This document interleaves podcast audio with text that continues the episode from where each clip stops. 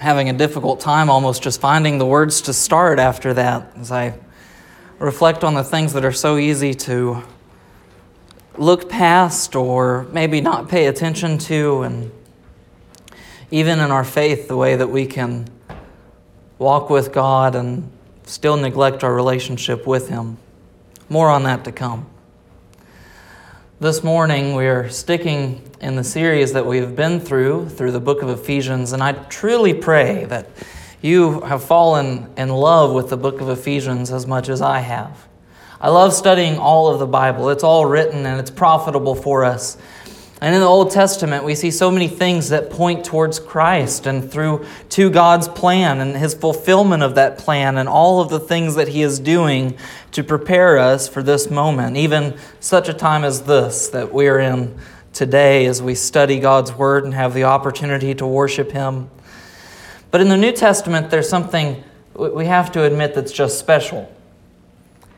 The glories of God have been disclosed to us through special revelation in a way that was not present before. And we can marvel at the mysteries and the, the bewildering and even our understanding and, and the significance that it gives us as we study the Old Testament and, and different prophecies and we understand what these things are pointing to because we have an understanding that's been disclosed to us now. But reading about the richness of God's work in the New Testament is incredible. The book of Ephesians starts and it outlines for us this magnificent concept that God has adopted us as children, adopted us into his family. And then Paul begins to develop the idea and he gives us application that we would understand these great things. And interestingly enough, his prayer is that we would understand what there is to know, which is impossible to know. I mean, it's, it's absolutely a contradiction unless you know what he's getting at. The mysteries of God aren't something that are in reach for any person without God giving them to us. And he says, You've been adopted. God's done just this. You can understand all of the incredible truths of God. In fact, you are a part of how God is revealing this because it's through the church that God has revealed his manifold wisdom, so much so that even the angels in heaven were, were first exposed to God's great wisdom and plan for the world in the establishment of the church. But there's a problem. The worst problem with ministry is people. The biggest problem with the church is that it's filled with people. So Paul encourages, encourages his audience and us today in chapter 4 that we would walk in a manner worthy of the calling to which we have been called. With all humility and gentleness, with patience, bearing with one another in love, that we would maintain the unity of the Spirit. Some of you have been around a little bit longer than I have. And you're probably familiar that the only church that has never experienced any disunity, well, it doesn't exist. The truth is, this unity in the Spirit is demonstrated in our obedience to Christ, but in real practical steps, all churches have some increments of division inside of them. I'm not saying that that's something we should be okay with. But the truth is, no church truly reflects this great unity because there is sin that we still rally against. We have paused. Sliding into verse 4, it almost seemed like we came to a halt before we even arrived at the base. We have been dragging through three verses that describe how this unity is maintained. This Trinitarian passage between verse 4 and verse 6 gives us a picture of God, and it's, I think, miraculous that Paul starts in the, the doctrinal, moves to the practical, and he's right back at the doctrinal again, giving us this picture of who God is in three persons one Spirit, one Lord, one God. This Trinitarian God who is personal. And, and I've admitted to you all before that I have tried to grapple with understanding what the, the Trinity is and, and how to make sense of it and how to avoid the heresies that fall from modalism. And, and we can talk about that all, but I don't want to bore you this morning.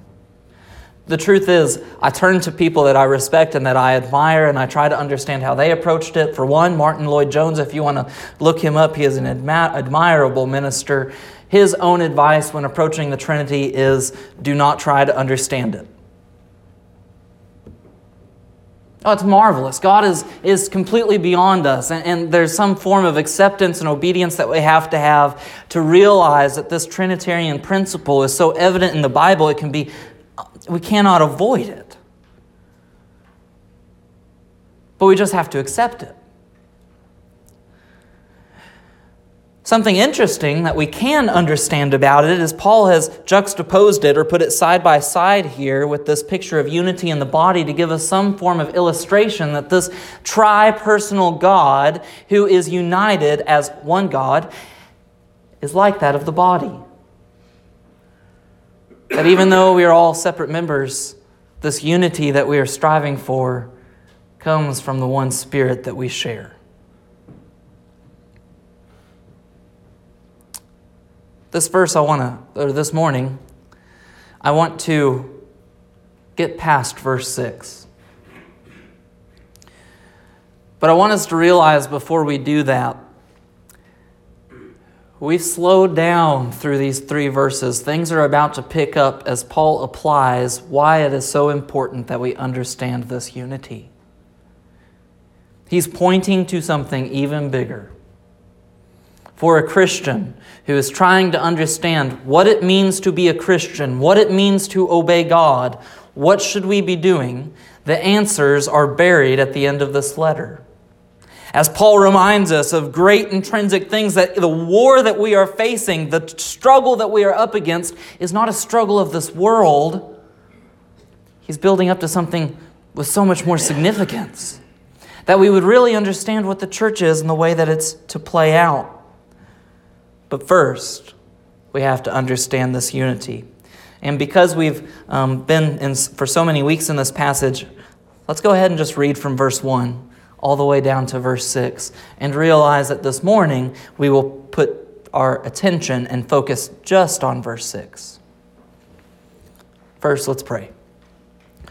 Our Father in heaven, I thank you for the privilege that we have to come before you. Lord, as we bow, humbly asking you to provide to us the understanding that, we, that we're asking for, that we would understand this unity that you are calling us to, and that we would be able to apply these truths to your lives. God, we, we, we just ask that you would not withhold yourself from us. God, as a group of people that have all had different mornings, made different breakfasts, woke up at different times, rode in different cars to be here. There are so many things in this world that could be burdening us right now. God, for a moment, I don't want to think about those things. For this time, this morning, God, I pray that you would give me great peace, that I would be able to sit with you and you alone, that my focus would only be on you, that I would understand your word. In Jesus' name I pray. Amen. I, therefore, a prisoner for the Lord, urge you to walk in a manner worthy of the calling to which you have been called, with all humility and gentleness, with patience, bearing with one another in love, eager to maintain the unity in the Spirit in the bond of peace. There is one body and one Spirit, just as you were called to the one hope that belongs to your call. One Lord, one faith, one baptism, one God and Father of all who is over all and through all and in all. One God and Father of all, who is over all, through all, and in all. We're going to move through this pretty quickly this morning. There's three kind of prepositional phrases that describe this one God and Father. And if we're going to understand them this morning, I think we have to take them step by step. First, God is over all things. What the heck does that mean? You might be interested to know that the commentators pretty much skip past the last part of this verse. Everyone that I looked at for some help pretty much skipped over this. They spent a great deal of time talking about one God and one Father, and then they jump right past what it means for Him to be over all things, through all things, and in all things. But I think that's the most important part for us this morning, at least in knowing how to apply this to our lives. God is over all things. I want to give you three P's this morning. When we think of God being over all things, that refers to God's position. It refers to his position. God is above everything. He has supremacy over everything in this world. We understand this as it's revealed in Scripture that God, the one true God of the universe, is the one who stands outside of time, outside of space, because He created all matter. He's the reason time exists.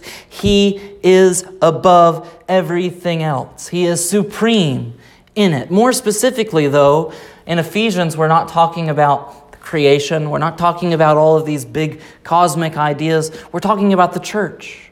We're talking about our own salvation. God is over our salvation. We spent a great time, great amount of time looking at how our salvation begins. If you wanted to jump back to Ephesians chapter 1 or Ephesians chapter 2, you would see clearly that no person, no person here, no person in the entire world, no person in the entire unity, the unified body of Christ came to salvation because they went to God and asked for it. God started the process. Those doctrines of election are so clear in Ephesians. He called out to us, He placed the desire in us. He decided before all time that He would come to know us. He is the one who places the burden in man's heart to come to know Him. He's pursuing us. God is over all things, supreme, in position. He is the start of our own salvation. But not just that, He is over all things, He is the end of our salvation. I think a lot of people this morning, and, and this isn't something new to our time or our day and age, are asking themselves, why am I here? There has to be some sort of purpose or reason that I would exist. Then you come to church and you hear, well, the, the, the simple answer is you exist so that you can come to know God, so that you can experience salvation.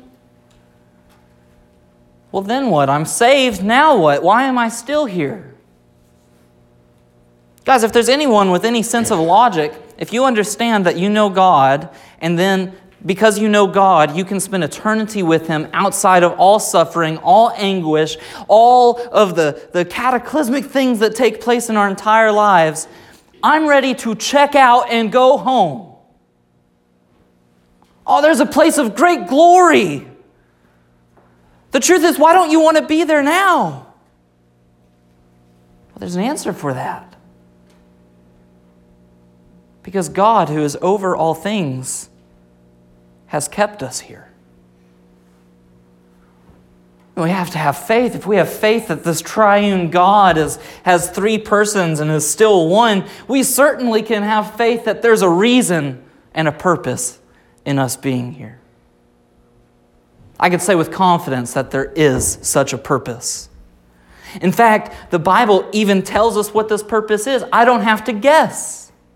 Jump back to Ephesians chapter 1. Look at verse 5. He predestined us for adoption to himself as sons through Jesus Christ according to the purpose and his will. For what? What's verse 6 say? To the praise of his glorious grace. Ephesians chapter 1 verse 12. Look guys, we don't even have to jump out of this book. So that we who were the first to hope in Christ be to the praise of his glory. Verse 14 Who is the guarantee of our inheritance until we acquire possession of it? To the praise of His glory. The reason you exist, The reason you are called to salvation. If we want to be West, Westminster people, we could do this and do the Westminster Catechism. What is the chief end of man? To the praise of God. Purpose of our salvation isn't just so we can be protected from the, the judgment that we deserve, but so that we can glorify God. That we can bring glory to Him. Our purpose for being here this morning is that we can worship God and bring glory to Him. God is over all things, meaning referring to his position. He is supreme in all things. What are we supposed to do with this? Run to him. Because of God's position, we should run to him in our despair and in our suffering, in our anguish, in our, our even our doubts and the thoughts that run through our minds as we see things that are taking place in the world, we instead of trying to figure it out, we run to the God because I exist because He created me. I exist so that I can glorify Him. If you want the fulfillment of purpose in life, run to Him. Because of his position, we run to him. God is through all things, meaning that not only is he supreme, but now this refers to his power. So I'll give you three P's. First one, his position. Second one, his power. Because if you're human like I am, I suspect that there are some aliens here this morning, but if you're human like I am, I am sure that you have experienced doubt. Oh, I'm sure things have happened in your life that have caused you to go, is this really what God wants to happen? I mean, if we look at the philosophies of this world, I mean, man has come up or constructed this idea, this picture of the universe that, that there's this good force and this evil force, and that they're working at the same time, and sometimes one gets the upper hand and some doesn't. You guys, that's nonsense if I'm looking at the world from the perspective of the Bible and I understand that this tells me that there is one God who stands outside of time. He created all things, and He holds all things together. He is through all things. There is nothing that can happen that He is not allowed to happen. There is no doubt that can enter your mind that He is not allowed to be there. There's no insecurity that you can suffer that God has not allowed you to grapple with. There's no circumstance that can come your way that God has not allowed to happen. And we could be immature about understanding God's sovereignty in all things, but um, we could sit back and, and we could say, What kind of a God is this that I'm supposed to glorify that He would let these kinds of things happen in the world?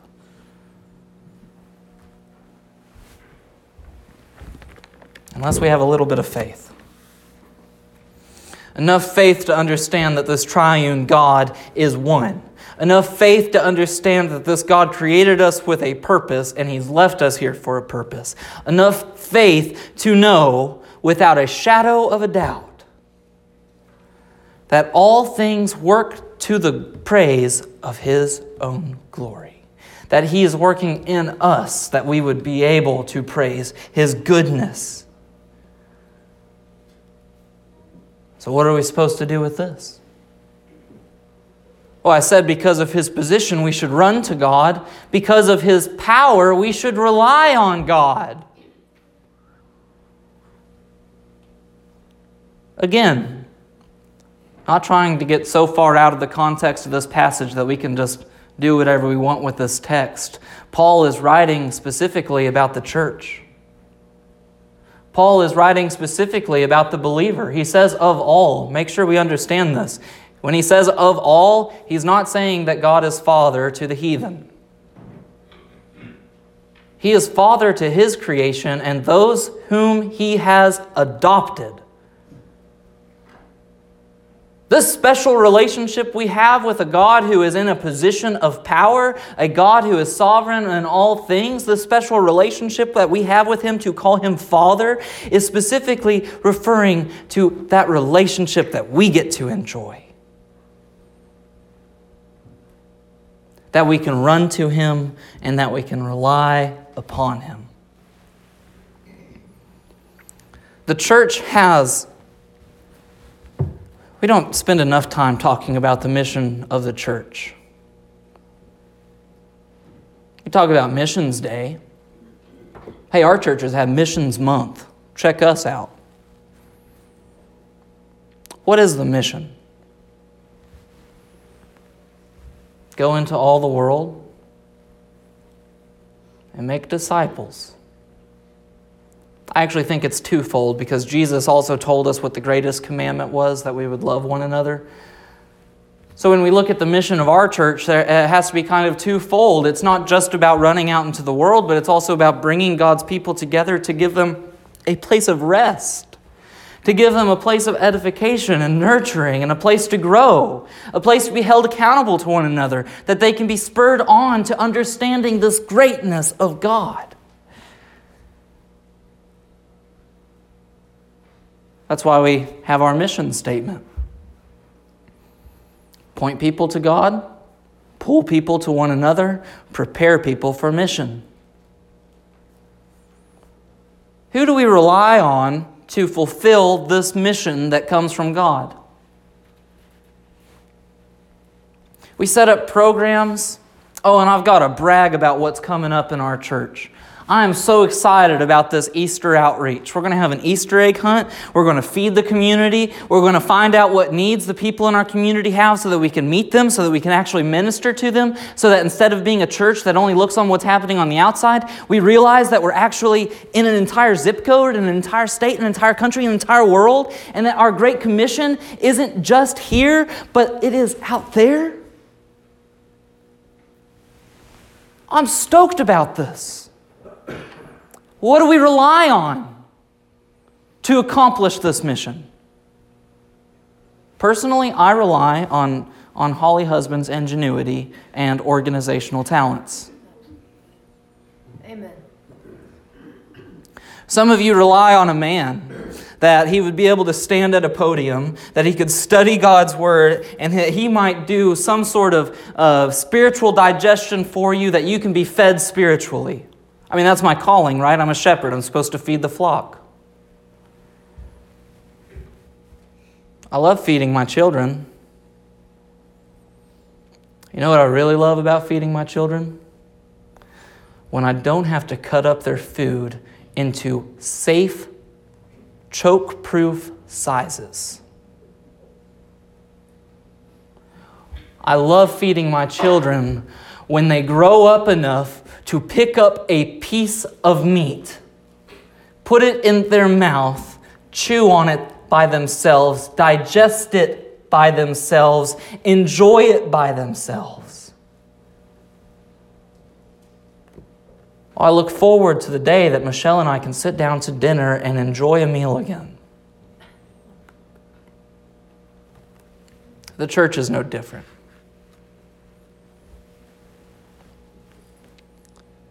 Who do we rely on to accomplish our mission? There is only one in all of creation who is capable to work through all things, who is sovereign in all things, who will accomplish all things, and that is the God who created everyone who is seated here this morning. Oh, I say that, and it's easy to move past. I think I've lost some of you. I need you to realize this. When we rely on God, that means that we aren't focused on our own creativity. In our own marriages, we aren't focused on our own um, being romantic or our own uh, intellect to win an argument. We rely on God.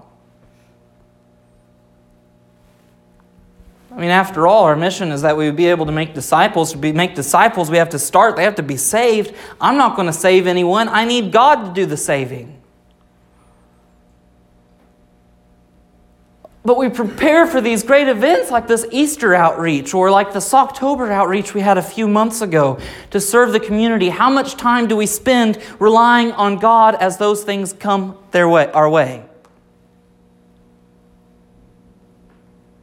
How much time have you spent this week praying that God would be in the work of our community, softening hearts?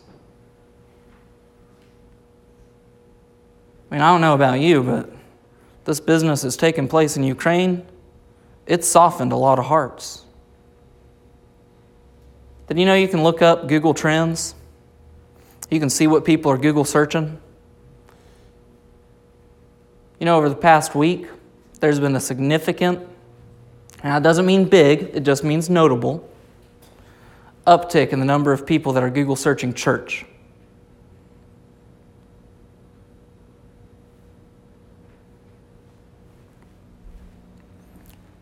I think it's time that as a church, we have an outreach that meets the needs of our community.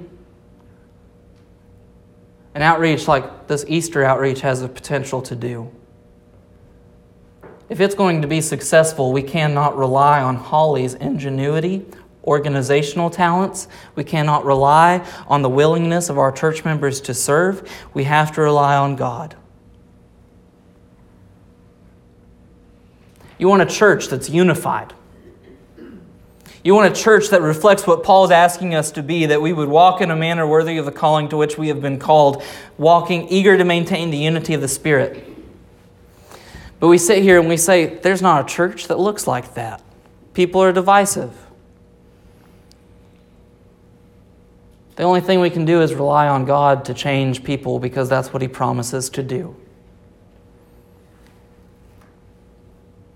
you want to have an attitude of forgiveness and understand what it means to forgive another person, we have to rely on God to give us the ability to forgive because He's already forgiven us.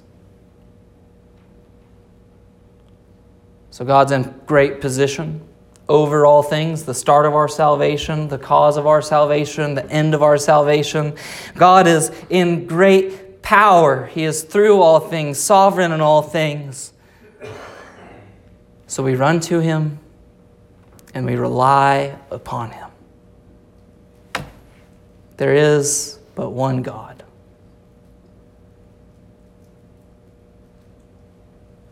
This is the oldest commandment, perhaps the most important commandment that we have. In fact, I mentioned Jesus' great commandment that he gives the disciples. He quotes Deuteronomy chapter 6 Hear, O Israel, the Lord our God, the Lord is one. You shall love the Lord your God with all your heart, with all your soul, and with all your might. There is one God. We live in a world that would argue otherwise. We live in a society that is um, progressively adopting the idea that there are many paths to knowing God, or at least knowing the spiritual force, and maybe a personal God isn't even the way to think about Him. And there's all of these corrupting ideas. And if you wanted, if you wanted to waste your time and your life pursuing all of these different things, I can tell you what you would find.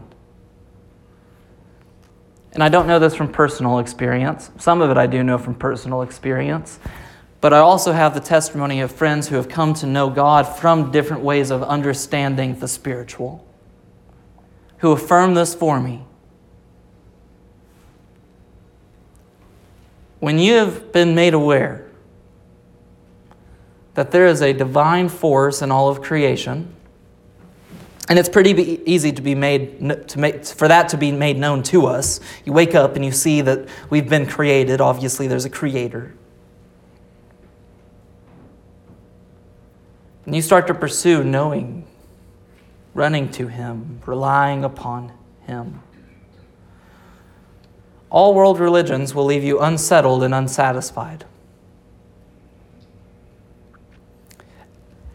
In fact, um, if we understand the group of people that Paul's writing to in Ephesians, it was in Ephesus if you want to read more about the study uh, story, go to Acts chapter 17. But when Paul first came to Ephesus and that he was edifying the saints and the people were becoming to know, coming to know God, there was actually a riot that broke out in Ephesus. As the church in Ephesus was starting to take shape, the community rioted.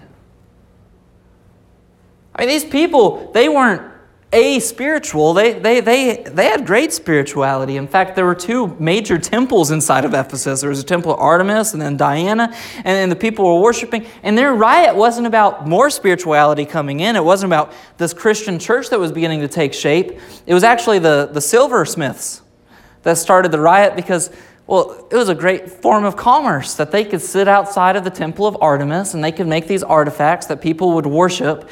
And well, because people were unsatisfied every time that they would worship false gods and fake things, they would always be coming back for this form of uh, uh, satisfaction that they were never going to get. And the silversmiths who were making money off of people's own suffering, well, they started a riot. Get these Christians out of town. This Paul guy's brought in this good news of this guy Jesus, and people aren't coming back to me anymore. That's the same thing that, that, that every world religion is going to leave you to, and it's going to be easy to manipulate because you'll always be unsatisfied and you'll always be unsettled. Fake things don't satisfy you. And just, if anyone's ever done a diet, they have this stuff, it's fake meat. It does not satisfy you. It may fill your stomach, but it does not satisfy you.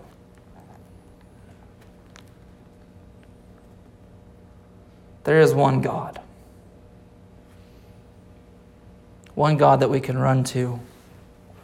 One God that we can rely upon. We've moved pretty quickly. I'm on my last point. Check this out. He's over all, through all, in all.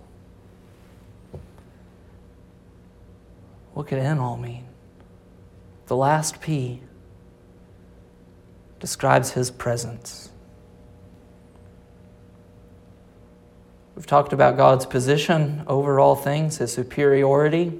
We've talked about God's power, his supremacy, his sovereignty. What does it mean that He's in all? It means that He is present. The most remarkable thing about the God revealed to us in the Bible is that He is personal. We have this idea of the, the world that something, you know, something caused all of this to spin out. Like maybe we imagine like somebody playing a game of pool. Somebody at one end was holding the stick, hit the ball, and then everything went out and was just falling into chaos. Well, we understand that, that God hasn't just left us in chaos. This whole time, this whole call to salvation, our entire Christian experience has been God calling out to us pulling us out of the darkness of sin, the blindness and the bondage of sin, that we would come to know Him. That we could call Him Father.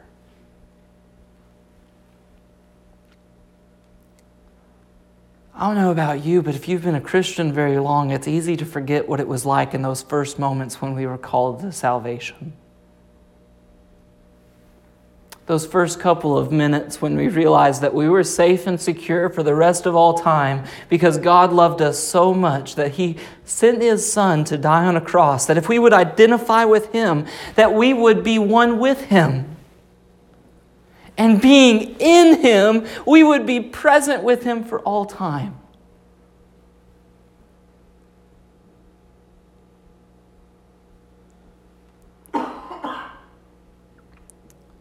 That we would be present with Him. Psalm 139 gives us this beautiful picture that God is with us when we lie down, He's with us when we rise up, He's not leaving us. You hem me in before me, and you lay your hand upon me. You are behind me, surrounding us. God is present with us. And somebody says, Preacher, I know you say that. I know it's what the Bible says, but why don't I feel like it?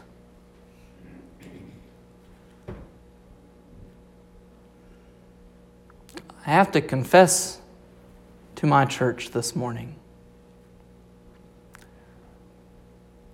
My pastoral incompetence.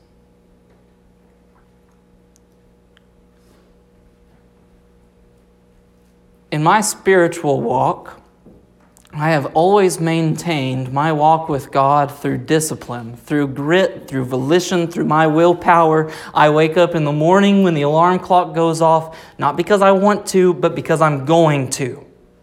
There's great determination in it. I study God's Word sometimes not because I want to, but because I know I need to. My advice then for people who say, I don't feel this presence of God, has always been maybe you should pull your pants up and do the work. Maybe you should grow up a little bit and quit being a child of the faith, and you should read your Bible by yourself. That's good advice, but I don't think it answers the problem. The truth is, the church has done a terrible job of acknowledging that it's possible for us to be discouraged in our faith because I don't, I don't think we want to talk about this great disappointment. Just like we jump beyond the, the passage of uh, the, the, the passage with Nebuchadnezzar asking the, the children of God to worship him, we, we jump past the part where they say, and if God decides not to deliver me, that's okay too. I think we've done a poor job of acknowledging that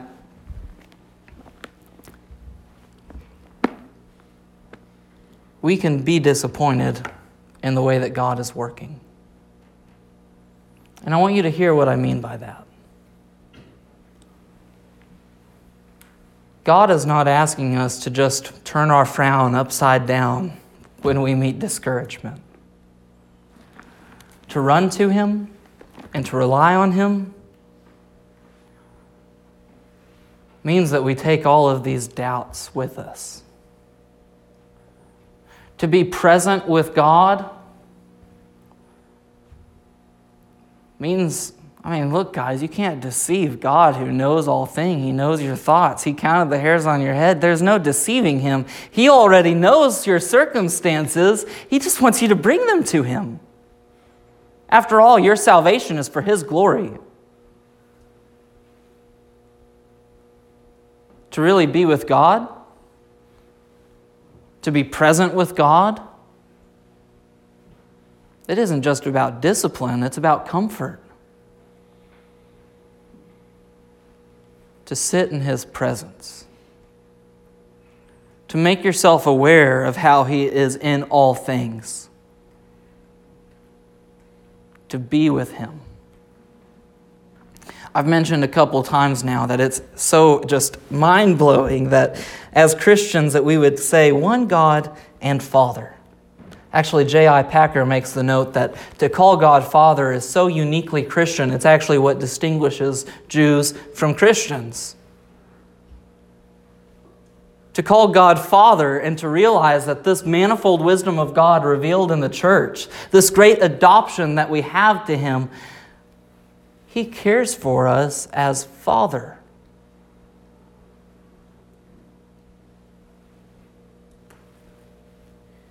What a magnificent, magnificent viewpoint to take. This great doctrine of adoption made known in the way that we regard a present God. Because God is in a position of being supreme, we run to Him because He is sovereign through all things. We rest, I mean, rely upon Him because He is present. We rest in Him. We rest in Him. Run to Him, rely on Him, rest in Him. Recently, we've talked about the great need for revival, not just in our country or in the world, but in the churches. We said that revival doesn't come about because people decide it's going to come about, it comes about because God works. And the way that God works is with each individual asking God, by spending time with Him in His presence, and asking Him to create revival in their own lives. We have the potential to reach our community in a way, in a tremendous way. Things are starting to take shape, they're being organized the way that they need to. People's hearts are being softened the way that only God can do. It will all be ineffective if we're not obedient to Him.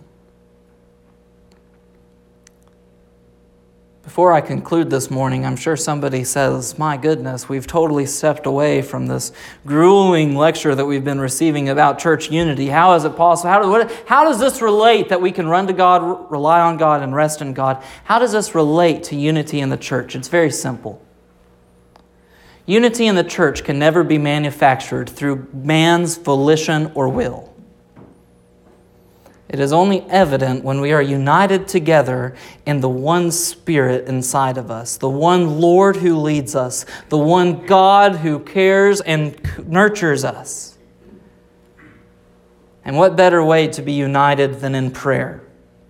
And I'm not jumping out of context, by the way. Look at where Ephesians is heading. If you wanted to look at the end in Ephesians chapter 6, you would see that it would be praying at all times in the Spirit with all prayer and supplication to the end. Keep alert with all perseverance, making supplication for the saints. The great call, the great conclusion of this letter points to our need of prayer. You want to be united in the body, be united in prayer in the presence of God. I pray that our Easter event that we would feed the hungry, that we would have a great presentation of the gospel, that people would understand it, that they would come to know the God that we know. I pray that we would be able to serve each other. This week, I ask that you would pray.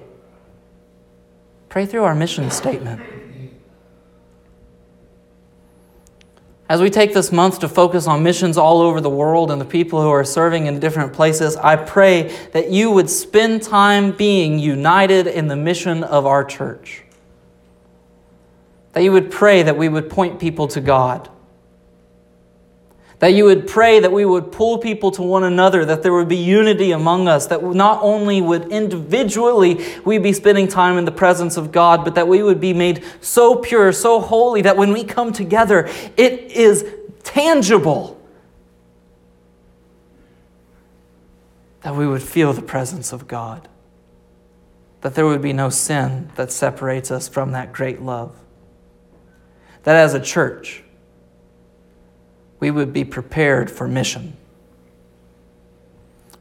Run to God because of his position over all things. Rely on God because of his power through all things. And rest in God because of his presence in all things. And all of God's people said,